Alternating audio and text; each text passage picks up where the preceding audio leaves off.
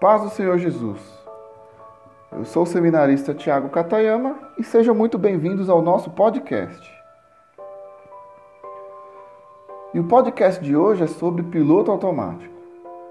Mas afinal, o que é um piloto automático? O piloto automático é um instrumento que automaticamente guia navios e aviões, os mantendo em uma determinada rota. Agora pense comigo um pouco. Quem nunca teve um apagão na memória e teve que conferir se realmente executou uma tarefa? Por exemplo, voltou até o carro estacionado para conferir se havia realmente travado as portas. Eu faço isso toda vez, toda vez. E quando chegamos lá, está o carro com as portas bem trancadas. Ou quem nunca retornou para alguma sala ou algum cômodo para verificar se tinha apagado as luzes? E quando chega lá, está tudo apagado.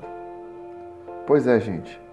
Mesmo que não nos lembramos, porque estávamos com a cabeça no mundo da lua, como diz minha mãe, nosso cérebro trancou o carro, apagou a luz da sala, sem que precisássemos nos dedicar conscientemente para realizar essa e outras tarefas.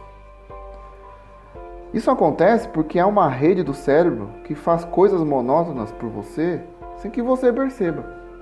E é assim que você consegue andar na rua olhando e mexendo no seu smartphone sem que tenha que prestar atenção por onde anda. Algumas vezes isso dá até errado, né?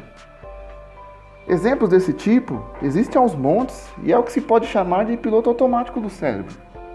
E suas bases neurológicas, cientificamente falando, são conhecidas através de um artigo científico nos experimentos de pesquisadores da Universidade de Cambridge, da Inglaterra.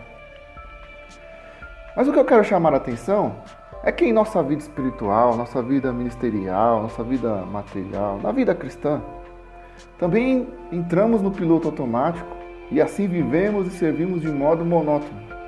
Não nos dedicamos conscientemente para realizar o nosso serviço e posicionamento cristão. Com o passar do tempo, a rotina nos leva a entrarmos no piloto automático, causando desgaste, esfriamento espiritual, desânimo e muitas vezes perdemos o prazer e a alegria em servir.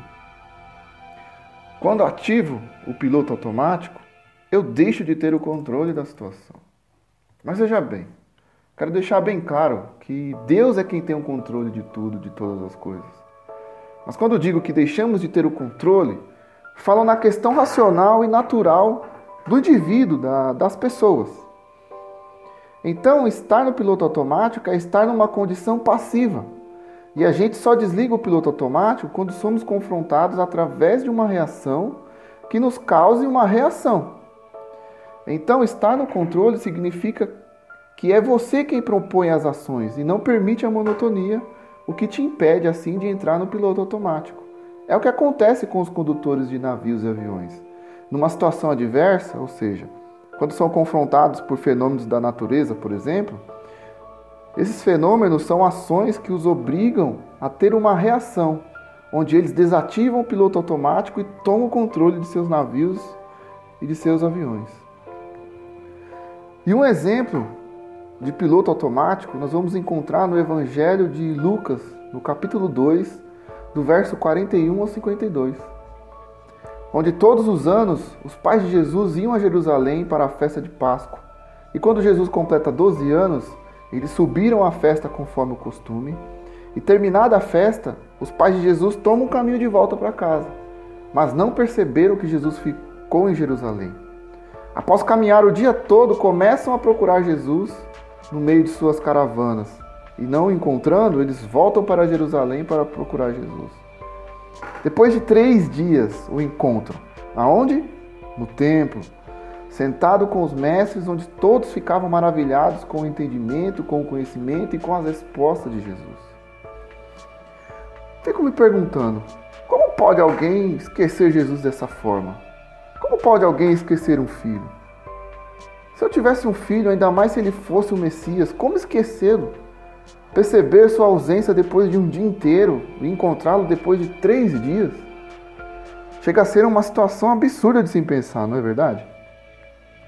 Mas quando está ativado o piloto automático, é possível até esse tipo de situação acontecer.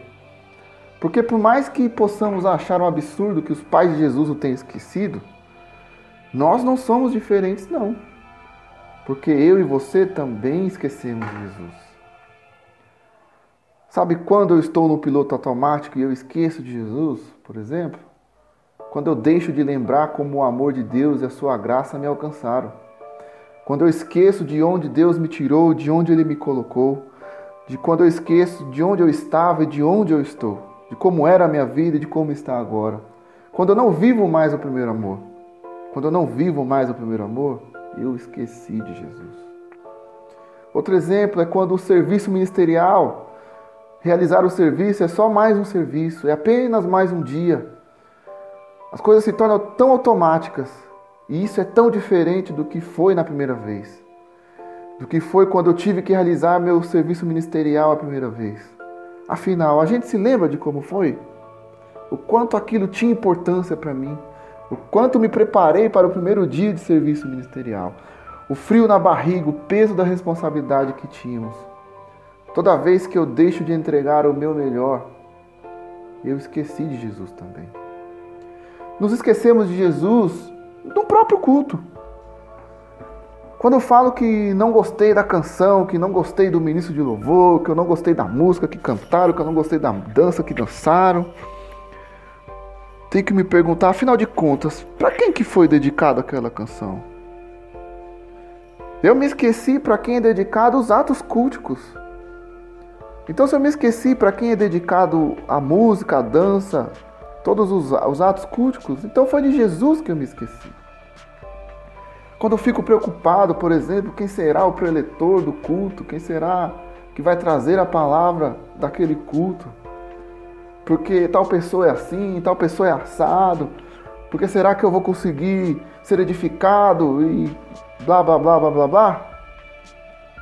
Mas afinal de contas, o preletor será usado por quem para nos edificar? Se eu esqueci quem é de fato que nos edifica, eu esqueci foi de Jesus. Eu esqueço de Jesus quando não dou bom testemunho do Evangelho de Cristo. Se eu não carrego a mensagem da cruz de Cristo, é dele que eu me esqueci. O fato é que o piloto automático nos coloca nessas e em outras condições, onde levamos a vida e realizamos o ministério cristão sem nos dar conta de nossas atitudes, de nossas ações. Então precisamos tomar o controle de nossas vidas e não permitir a monotonia e que o cérebro entre no piloto automático. Então, que esta mensagem possa ser uma ação que nos cause uma reação e assim tomarmos o controle e desativarmos o piloto automático de nossas vidas, podendo nos permitir encontrar Jesus e não esquecê-lo nunca mais. Que Deus te abençoe.